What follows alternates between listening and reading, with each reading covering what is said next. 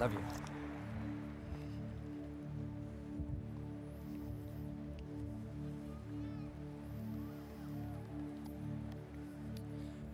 Well, if you have a Bible, and I hope that you or somebody around you does that you can look on with, let me invite you to open with me to Matthew chapter 28.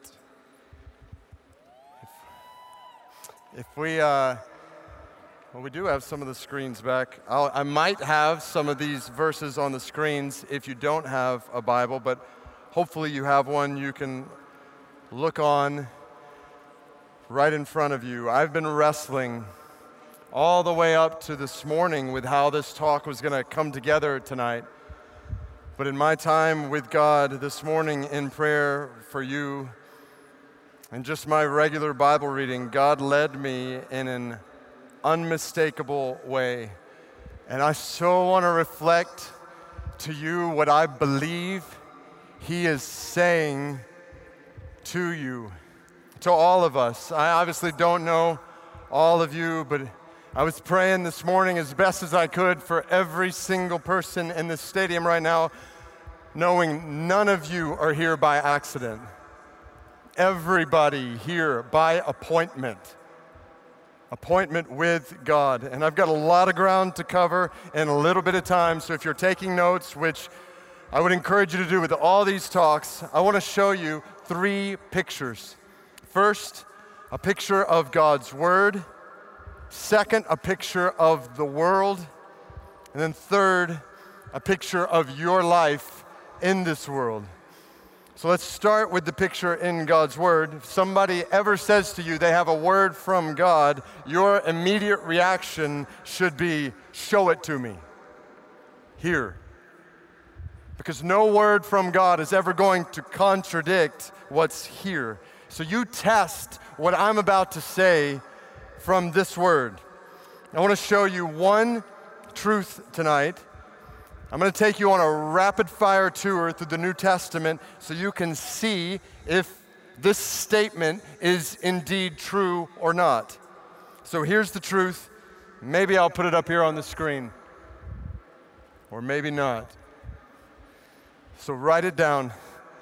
God desires and decrees for people from all nations to hear and receive the good news of His great love in Jesus. That's the truth, that God desires this, that this is God's passion for people from all the nations to hear and receive the good news, the gospel of His great love in Jesus. God loves the world so much that He gave His one and only Son, that whoever believes in Him will not perish, will not go to an everlasting hell of fire and judgment, but will have everlasting life with Him now on this earth and forever with Him in heaven. And God decrees for all people to know this news. So let's start this tour in Matthew chapter 28. Right after Jesus dies on the cross and rises from the grave to make a way for all who hear and receive His love to be saved from their sins, He commands His followers, go therefore and make disciples of all nations. Panta ethne, of all the ethnic groups, the people groups of the earth. So don't just think the 200 or so geopolitical entities like we might think of 200 or so nations, United Nations today. Think tribes and languages and people groups, ethnic groups like the Berber of Morocco, or the Pashtun of Afghanistan, or the Fulani of Nigeria, or the Vanessa people, and thousands of other people groups in the world. And God decrees commands his followers to go to all of them with the good news of his great love. That leads to Acts chapter 1 and 2, where my Bible reading just so happened to be this morning, when right before Jesus ascends to heaven, he says virtually the same thing he said in Matthew 28, now in Acts 1:8. So you can turn to these passages or maybe just write them down. As we go through them, Jesus tells his followers, you will receive power when the Holy Spirit has come upon you, and you will be my witnesses in Jerusalem and in all Judea and Samaria and to the end of the earth. Do you see it? God desires the ends of the earth to hear and receive the good news of his love so much that he fills his followers with the power of his own Spirit. And he decrees for them, you will be witnesses. You will speak about the good news from Jerusalem to all Judea and Samaria and to every place and people group on the planet. Then in Acts chapter 2, the Holy Spirit comes down on the 120 or so of these followers of Jesus who are gathered in Jerusalem. He fills them with his Spirit. And do you know what they start doing? Acts 2:4, they were all filled with the Holy Spirit and began to speak in other tongues as the Spirit gave them utterance. That word tongues there is a reference to other languages that people spoke. And we know that because of what the next verses say. Now there were dwelling in Jerusalem Jews, devout men from every nation under heaven, and at this sound the multitude came together, and they were bewildered because each one was hearing them speak in his own language. And they were amazed and astonished, saying, are not all these who are speaking Galileans? How is it that we hear, each of us in his own native language, Parthians and Medes and Elamites and residents of Mesopotamia, Judea and Cappadocia, Pontus and Asia, Phrygia and Pamphylia, Egypt and the parts of Libya belonging to Cyrene, visitors from Rome, both Jews and proselytes, Cretans and Arabians. We hear them telling in our own tongues the mighty works of God. God supernaturally fills his people with his Spirit so that all these people from all these nations hear about his mighty love for them. So what Louis just said is true. God desires and decrees for people from all nations to hear and receive this message in each of their heart languages. But here's the problem. You keep reading into Acts 3, 4, 5, 6, 7, all the way to Acts chapter 8. These followers of Jesus are staying in Jerusalem with this word. They're not going into Judea or Samaria or the ends of the earth until Stephen is stoned at the end of Acts chapter 7. Then read what Acts chapter 8 says. Acts 8, 1, there arose on that day a great persecution against the church in Jerusalem, and they were all scattered throughout the regions of Judea and Samaria, except the apostles, and those who were scattered went about preaching the word. Do you see it? The word is spreading into Judea and Samaria just as God had decreed. That leads to Acts chapter 11, verse 19. Where we read that those who were scattered because of the persecution that arose over Stephen, what we just read about, traveled as far as Phoenicia and Cyprus and Antioch, speaking the word to no one except Jews.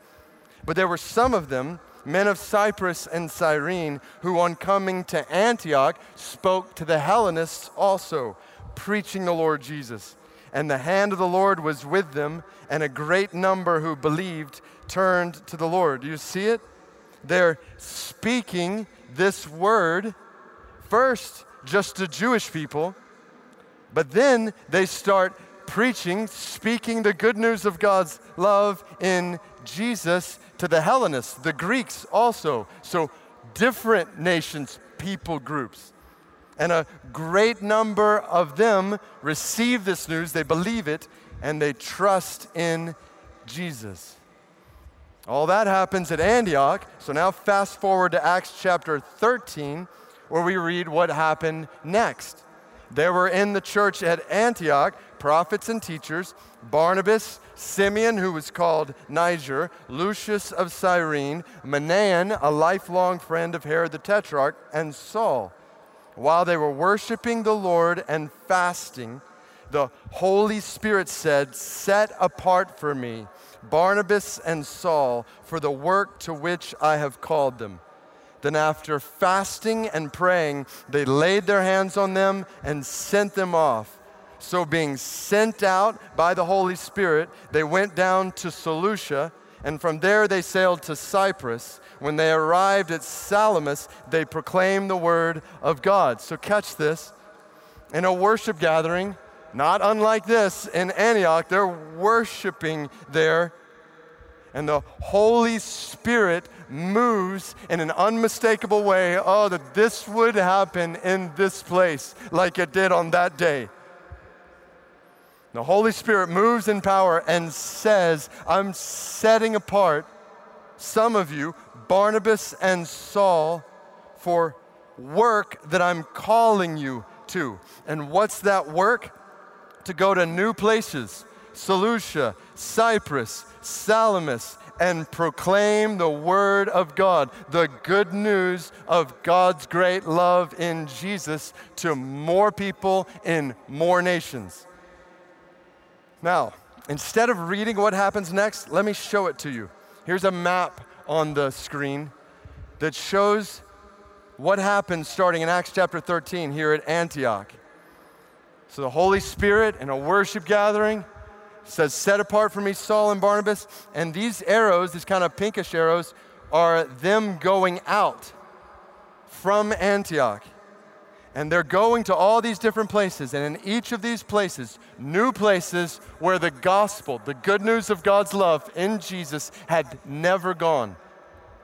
And in all these places, they're proclaiming that word, and people are trusting in Jesus, and churches are starting. Then these other arrows depict them traveling back and encouraging all those churches as they come back to Antioch. That then sets the stage for another journey. Again, they leave Antioch. Paul, this time with Silas, they pick up Timothy along the way, and you'll notice they go to some of these same places they've already been. But then, right around here, Acts chapter 16, verses 6 through 10 in your Bible, the Spirit of Jesus comes to Paul, and he stops him from going this way, then stops him from going that way, and then gives him a vision of a man from Macedonia up here in the northwestern part of this map saying, "Come over here and help us. Bring this good news to us." So Paul says, we left there, and we started going to these places you might recognize from the Bible: Philippi, Thessalonica, down into Athens, Corinth. And in all these places, it was the first time the good news of God's great love in Jesus came to those places. And people, they heard it, they received it, they believed it. Christians, churches were formed in all these different places. They make their way down to Jerusalem and then back up to Antioch. That sets the stage for a third journey. But you'll notice on this journey, Paul leaves Antioch, but this time he doesn't go to any new places. And he gets to the city of Corinth. And when he gets there, he's taking an offering down to Jerusalem, but he writes a letter to the church at Rome. And I want you to listen to what he says. This is fascinating. Romans chapter 15, verse 19. He says, "From Jerusalem and all the way around to Illyricum, I have fulfilled the ministry of the gospel of Christ.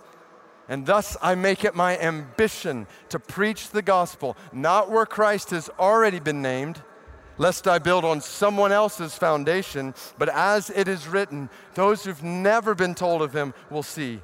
Those who have never heard will understand.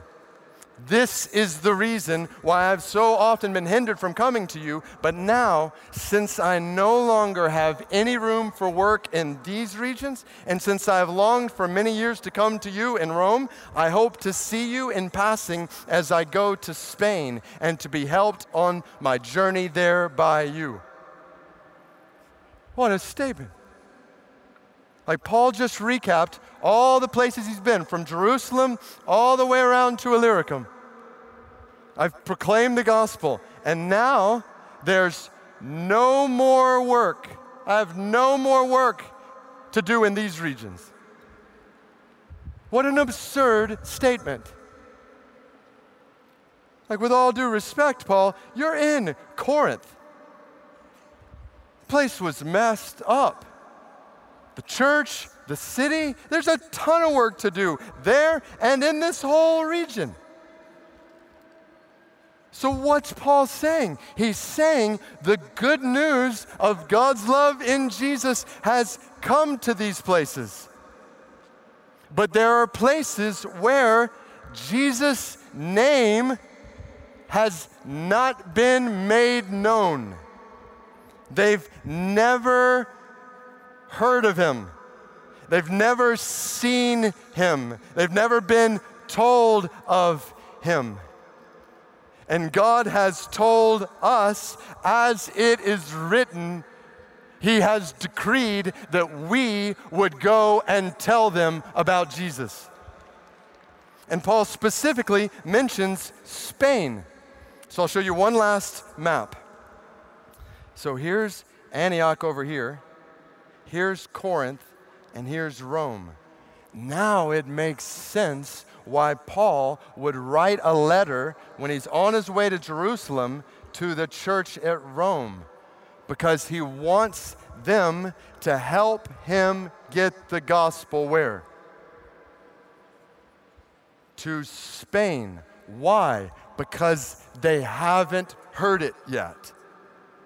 There was a nation. There were people and people groups who still hadn't heard.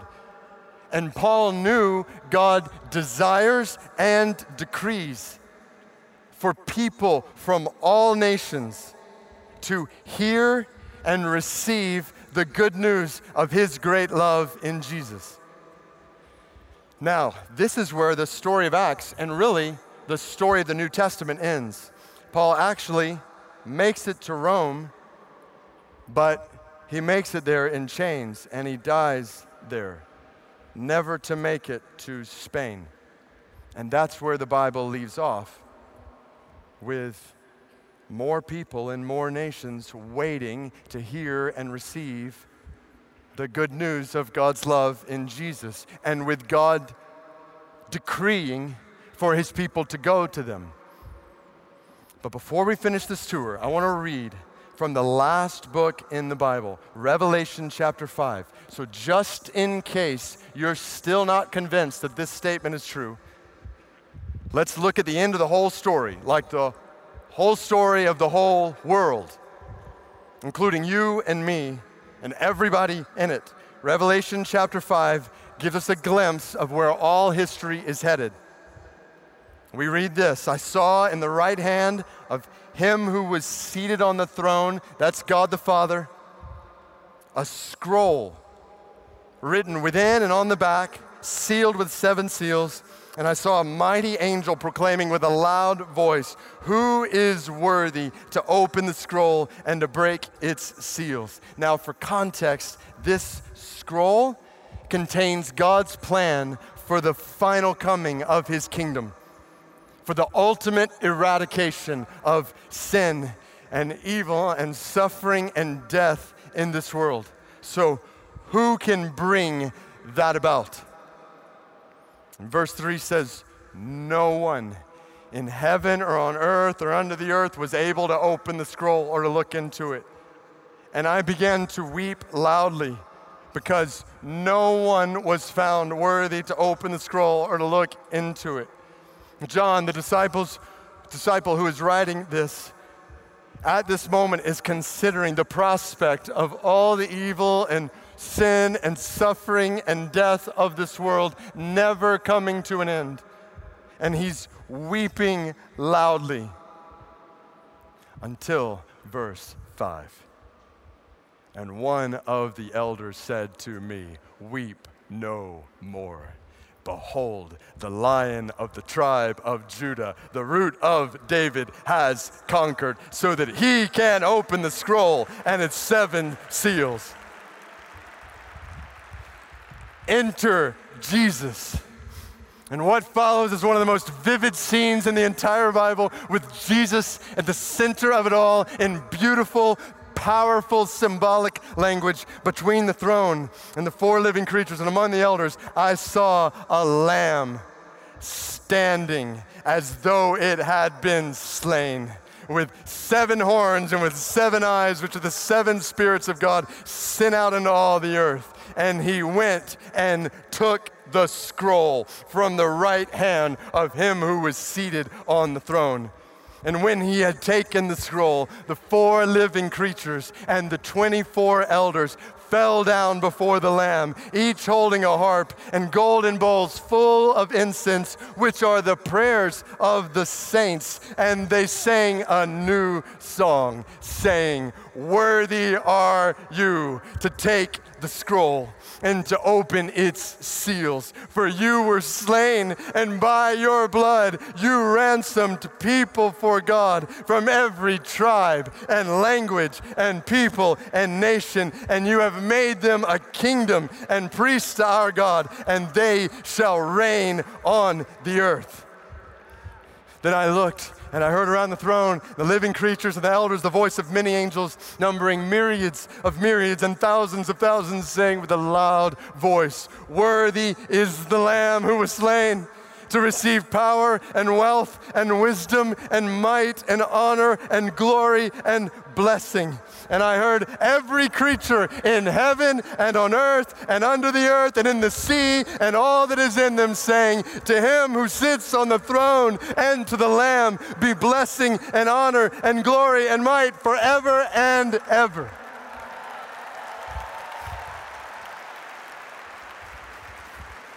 Do you see it? Do you see it? This is the whole reason for which God sent Jesus to be slain on a cross, to shed his blood, to ransom. What a word, to ransom, to rescue. One Bible dictionary says this word means to cause the release, the freedom of someone by a means which proves costly to the individual causing the release. Jesus was slain and he shed his blood to ransom, to rescue people for God from where? Every tribe, every language, every people, and every nation. God desires for people from all the nations to hear and receive the good news of his great love, his great rescue in Jesus. And one day, because of his people's obedience to his decree, it will happen. Last passage, Revelation chapter 7, verse 9. "After this I looked, and behold, a great multitude that no one could number, from every nation, from all tribes and peoples and languages, standing before the throne and before the Lamb, clothed in white robes with palm branches in their hands, crying out with a loud voice, 'Salvation belongs to our God who sits on the throne and to the Lamb.'" So, are you convinced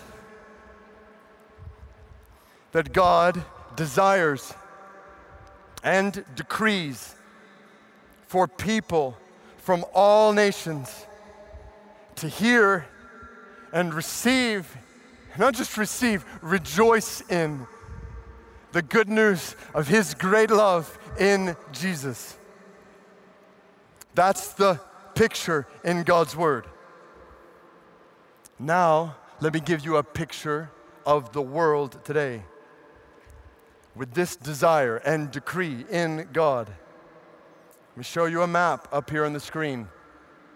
that shows the world today in terms of access to this good news.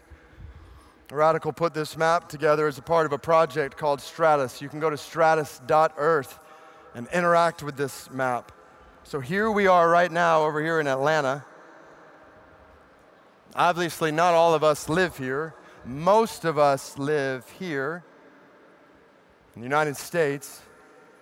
Really, the majority of us live in a smaller portion of the United States, in a green nation, which on this map means that the gospel has come here and churches have been planted here. Obviously, that doesn't mean that everyone is a Christian here. Far from it. We're like Corinth, messed up churches and messed up cities. But it does mean that people here have access to the good news of God's great love in Jesus through Christians and churches here. We are quite possibly in the place in the world with the most access to this good news. But the more yellow you get on this map, the less access you find to the gospel, all the way to the orange and finally the red, which represent nations in the world with the least access to the gospel. So those in the orange and the red here, and especially the dark red, are considered unreached by the gospel. Now, let's be clear what we mean by that term. Unreached doesn't just mean they don't have faith in Jesus. That's true of people all over this map. It means they don't have access to someone who can tell them about Jesus. They don't have followers of Jesus or churches proclaiming the good news of God's great love. They are unreached by the gospel. This is why we don't say, well, I don't know why we talk about unreached people around the world. I mean, there's unreached people on my campus. There's unreached people in my neighborhood. Well, those people are not unreached. You say, how do you know? Because they're on your campus. They're in your neighborhood. They have access to the gospel. You're it. We're talking about people who don't have anyone near them to tell them about Jesus. And practically, if you live in one of these orange, red areas, the likelihood is you will be born, you will live, and you will die, and you will never even hear about how Jesus has died on the cross to rescue us for God, for eternal life with Him. And the Bible is clear. Follow this. It's quite a noise, isn't it?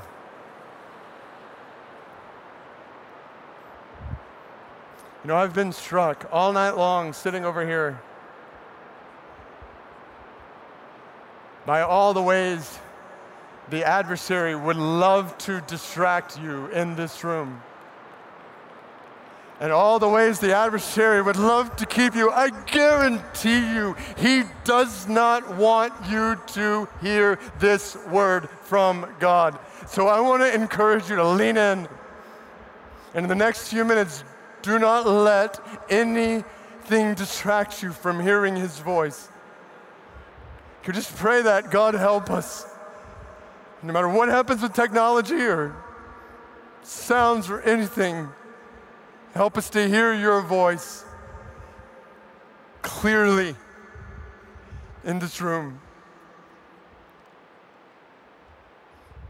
In Jesus' name, amen.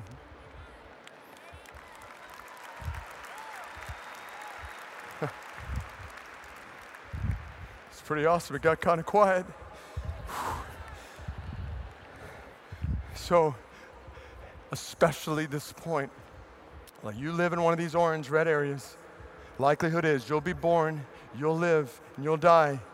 You'll never even hear about how Jesus has died on the cross to rescue us for God and eternal life with Him. And the Bible is clear that if you never hear this good news, then you can't believe it. And if you don't believe it, you can't experience God's love and salvation from sin. In other words, unreached people who were born and live and die without ever hearing the gospel experience eternal suffering in hell when they die. Some of you might immediately think, surely God wouldn't let them go to hell when they've never heard. And I don't have time to dive into that tonight, but if that's a question in your mind, then just search what happens to people who never hear the gospel and my name, and you'll find plenty on that topic. On how the Bible is crystal clear that people cannot be saved from their sins by Jesus if they don't believe in Jesus, and they can't believe in Jesus if they never hear about Jesus. That's why the book of Romans says we need to get the gospel to Spain, to people who haven't heard it, because they can't call on the name of the Lord if they don't hear about Him. And how will they hear about Him if we don't go preach it, share it with them? Romans 10:17, faith comes by hearing, and hearing by the word of Christ, which leads then to the inevitable question. How many people are we talking about here in the orange and the red? And as best as we can tell, there are approximately 3.2 billion people who are unreached by the gospel today. They comprise thousands of people groups, language groups, like you heard about tonight, who have either never heard the name of Jesus. Like, I think about people I've met in orange and red parts of the world who I've said, what do you know about Jesus? And they look back at me and say, who's that? They've never heard His name before, or they've never heard the truth about God's love for them in Jesus. 3.2 billion people who, if nothing changes, are on a road that leads to an eternal hell without ever even hearing about God's love, God's rescue for them in Jesus. But here's the challenge. A number like that feels so distant from us, doesn't it? Like 3.2 billion people. How do you even comprehend that? So with this picture in the world, I want to bring it down to just one of them. Can I take a couple of minutes just to introduce you to one unreached person in the world? A little girl who brings together themes that have consistently been a part of Passion for the last 20 years, going back to when I was in college and God spoke clearly to me in a session just like this. So imagine one person, one 9-year-old girl named Malia. Her name means beautiful. She was born into a remote, unreached people group that lives high up in the Himalayas, in the heart of the red on this map. I should mention, we designed that map specifically not just to depict spiritual need for the gospel in the world, but also physical need. In other words, the more orange or red you see on the map, the more you see both people who've never heard the gospel and people who are experiencing deep physical suffering. From the moment she entered the world, Malia and her family struggled to survive without clean water, sufficient food, basic medical care. Imagine her mother's hope then when a young man came through the village one day and saw Malia outside washing the family's clothes in the local water tap. The man knew where Malia lived, so he went to her home and introduced himself to her mother. He said, I've noticed your daughter is very beautiful. The proud mom responded, she is, and she's a hard worker too. She takes care of her younger siblings. She helps me with whatever I need. Malia had never been to school. Besides the fact that no school existed within a day's walk, even if one did, Malia wouldn't have been able to attend. Her father had left her mother years prior, and Malia had a younger sister and brother to care for. That didn't bother Malia, though. She loved her family deeply, prided herself in helping provide for them.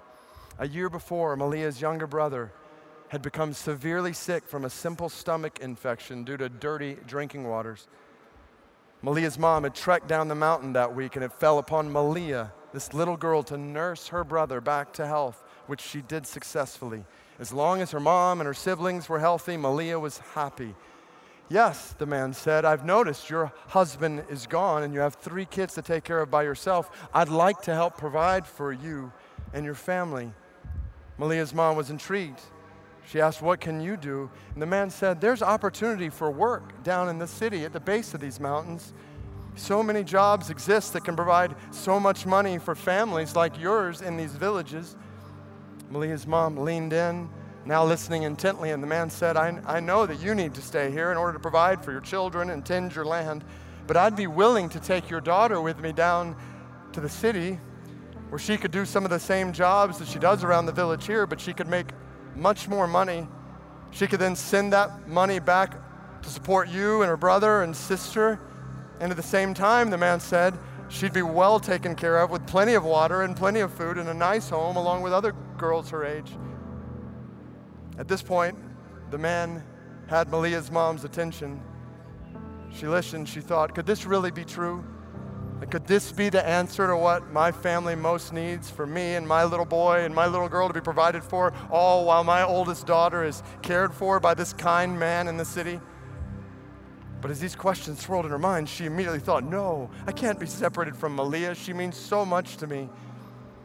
So Malia's mom looked back at the man and said, thank you so much for your kind offer, but I believe my daughter needs to stay with me. And the man was disappointed, but he said, why don't you think about it some more? And I may come back another day to talk about it again.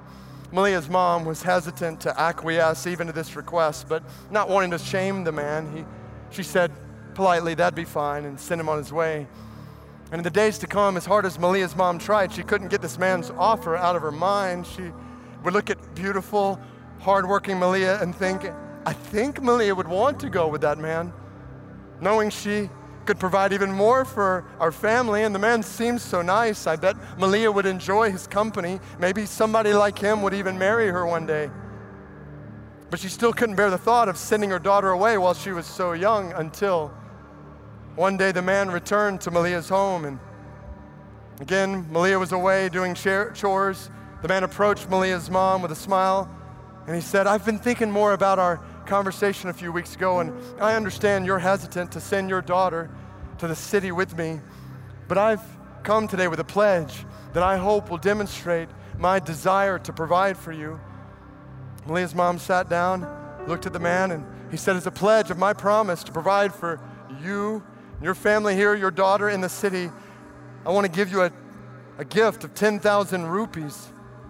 Malia's mom's eyes immediately widened. 10,000 rupees is the equivalent of about $100 and amounts to about half a year's wages for Malia's mom. She starts thinking, this man is more generous than anyone I've met in my entire life.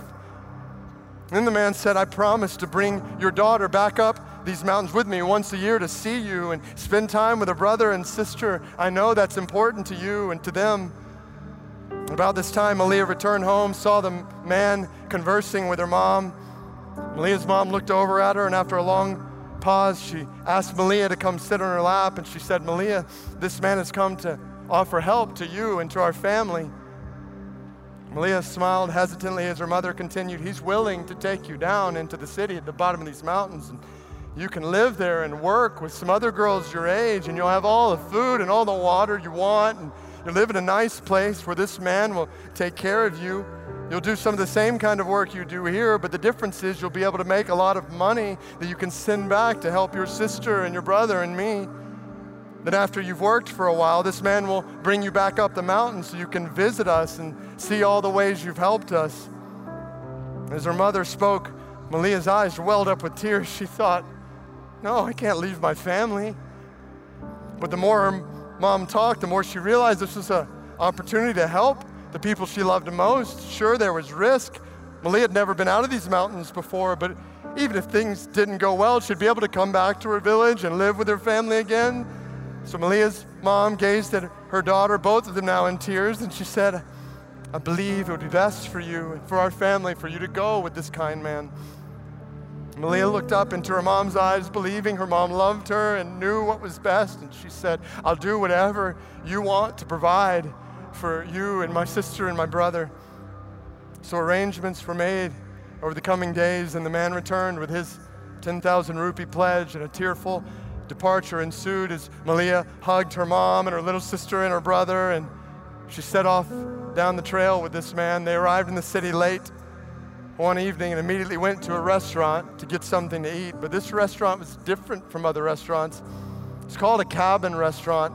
It sat alongside a row of other restaurants, but the booths in this restaurant were unique. They were more like cubicles, wood frames starting at the floor and reaching all the way to the ceiling, dividing each booth from the next so that no one could see into or out of the booth. Small table sitting in the middle of each booth with a bench wrapped around it. Other girls, all of them older than Malia, sat at the front of the restaurant. She assumed they were resting after a long day of work. She smiled as she walked past them. And the man led Malia into one of the booths where she sat down and had a large plate of food placed in front of her, famished from this journey, quite honestly never having seen this much food on one plate before. She ate it all, and then the man escorted her to her room upstairs, a small room with a cot-like bed in the corner, a dirty sheet covering the thin mattress. And the man said, "You can give me your bag. I'll get you some brand new clothes you can wear tomorrow. And in the meantime, you sleep well tonight, and I'll see you in the morning." And Malia obliged. She was tired, to say the least. And though she missed her family, she was thankful she finally was at the place where she could live and provide for them. And she thought, "I need to get a good night's rest so I can work hard tomorrow like those other girls before coming back here for dinner." And with that, she fell quietly asleep, never dreaming that this would be her last peaceful night of sleep for years to come.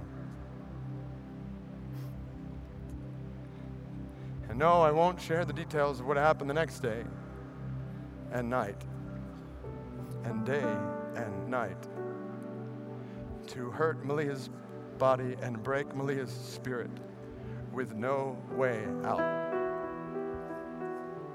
As Malia was told that she had to do whatever men told her to do in order to support her family back home, and that if she stopped, they would bring her little sister to take her place. Little did Malia know that her mom never received another rupee.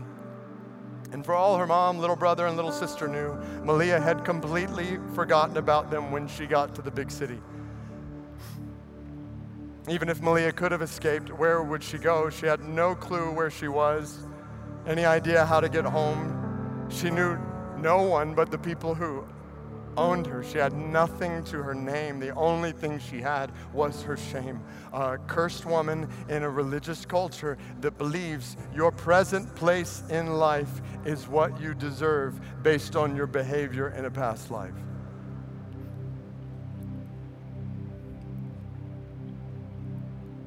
Numbers seem distant, but I know personally that everything changes when you walk through Malia's village in those mountains. And then you walk through city streets filled with cabin restaurants where girls sit as slaves outside, waiting to provide services in cubicles inside. And don't miss the ultimate tragedy in it all. Malia has never, ever heard who Jesus is or what Jesus has done. Malia is living in an earthly hell, and no one has ever told her how she can be saved from an eternal hell. No one has ever told her that God loves her so much that he gave his son to give his life, to shed his blood so that she could be ransomed, rescued. Jesus has come so that Malia and 3 billion other people in this evil, broken world can be ransomed and rescued.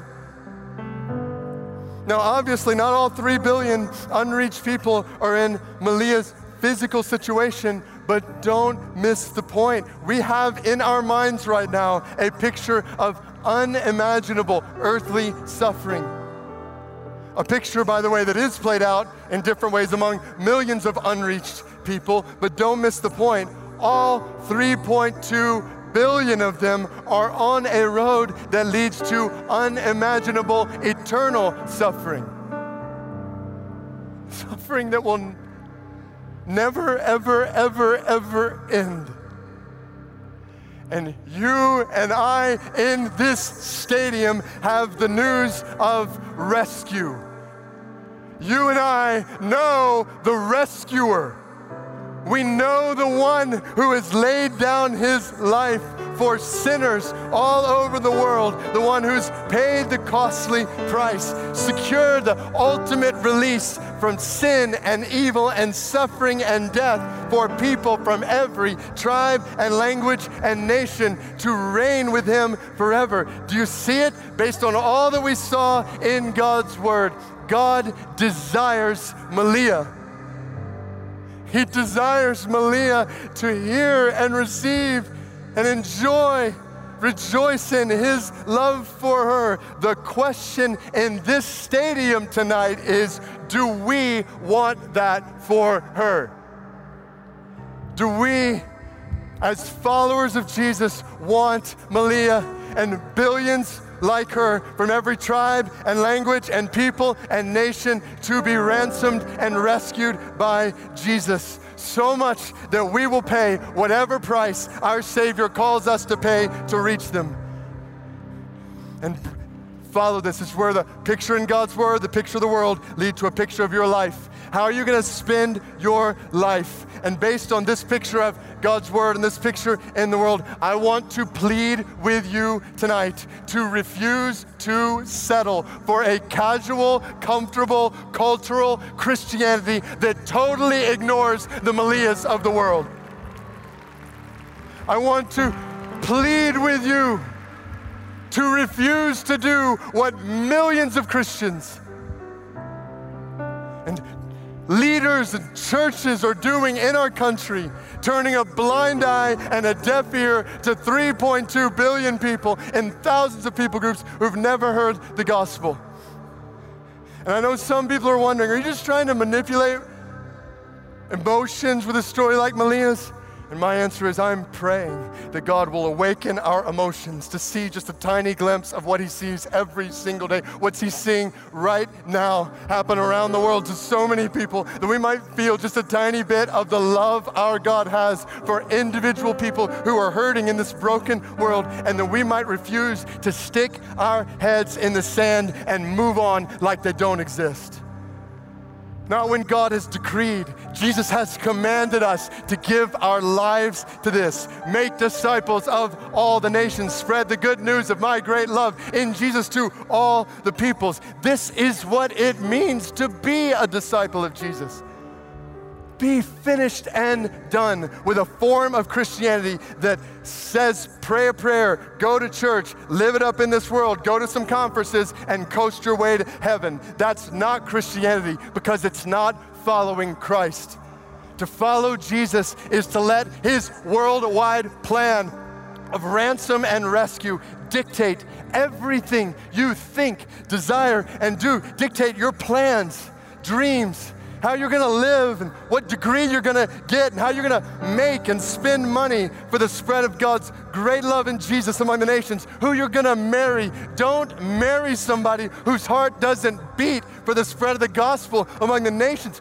You will waste your life if you get caught up in this American dream. Don't do it. Lift your eyes above the distractions in this world. Look at the destiny of this world.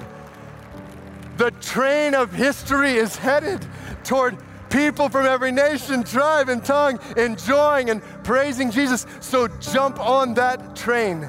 The purpose of your life in this world is to make the good news of God's great love in Jesus known throughout this world. And you are not living if you're not living for this. Now, so I close. I want to make sure two quick but important things are clear. One, to anyone listening right now who has been hurt in similar ways to Malia, who might even be tempted to think, I've been broken in ways I don't have anything to offer. I want to encourage you as you walk through what seems like a never-ending process of healing in Jesus' hands. I want to encourage you, you have so much to offer to those who have no idea who Jesus is. You have the greatest news in the world for those who are hurting, that this healing process is not never-ending, that your healing will one day be whole. As a result of His ultimate rescue, God's glory shines in this broken world, not only through strengths, but also through scars. And second, I want to make sure it's very clear in using language of ransom and rescue that we are not the rescuers. That's how mission in the world has often been painted. People from one part of the world coming to rescue, save people in another part of the world. That's not at all what we're talking about here.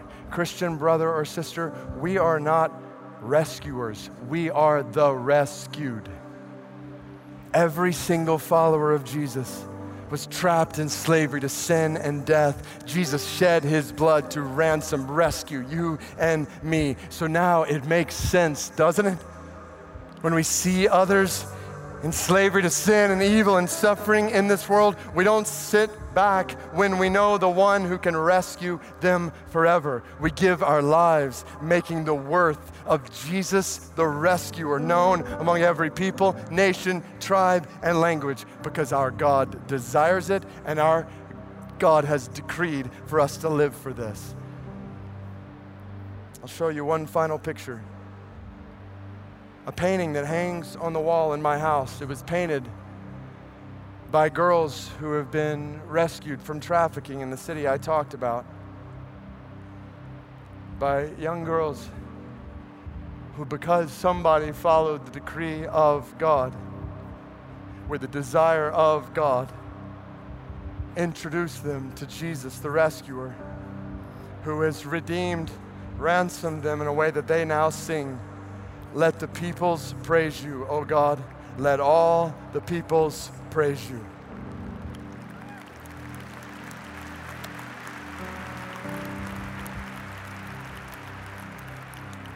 I have a word from God for you tonight.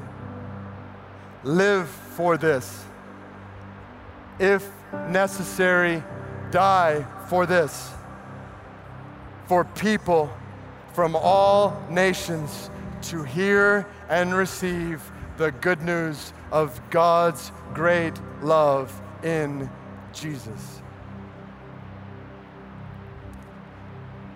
Oh God, we pray for Malia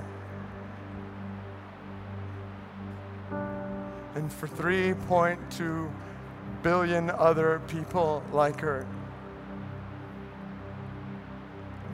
God, if I could just be so bold, I pray that your Holy Spirit would take your word that I pray I've accurately reflected tonight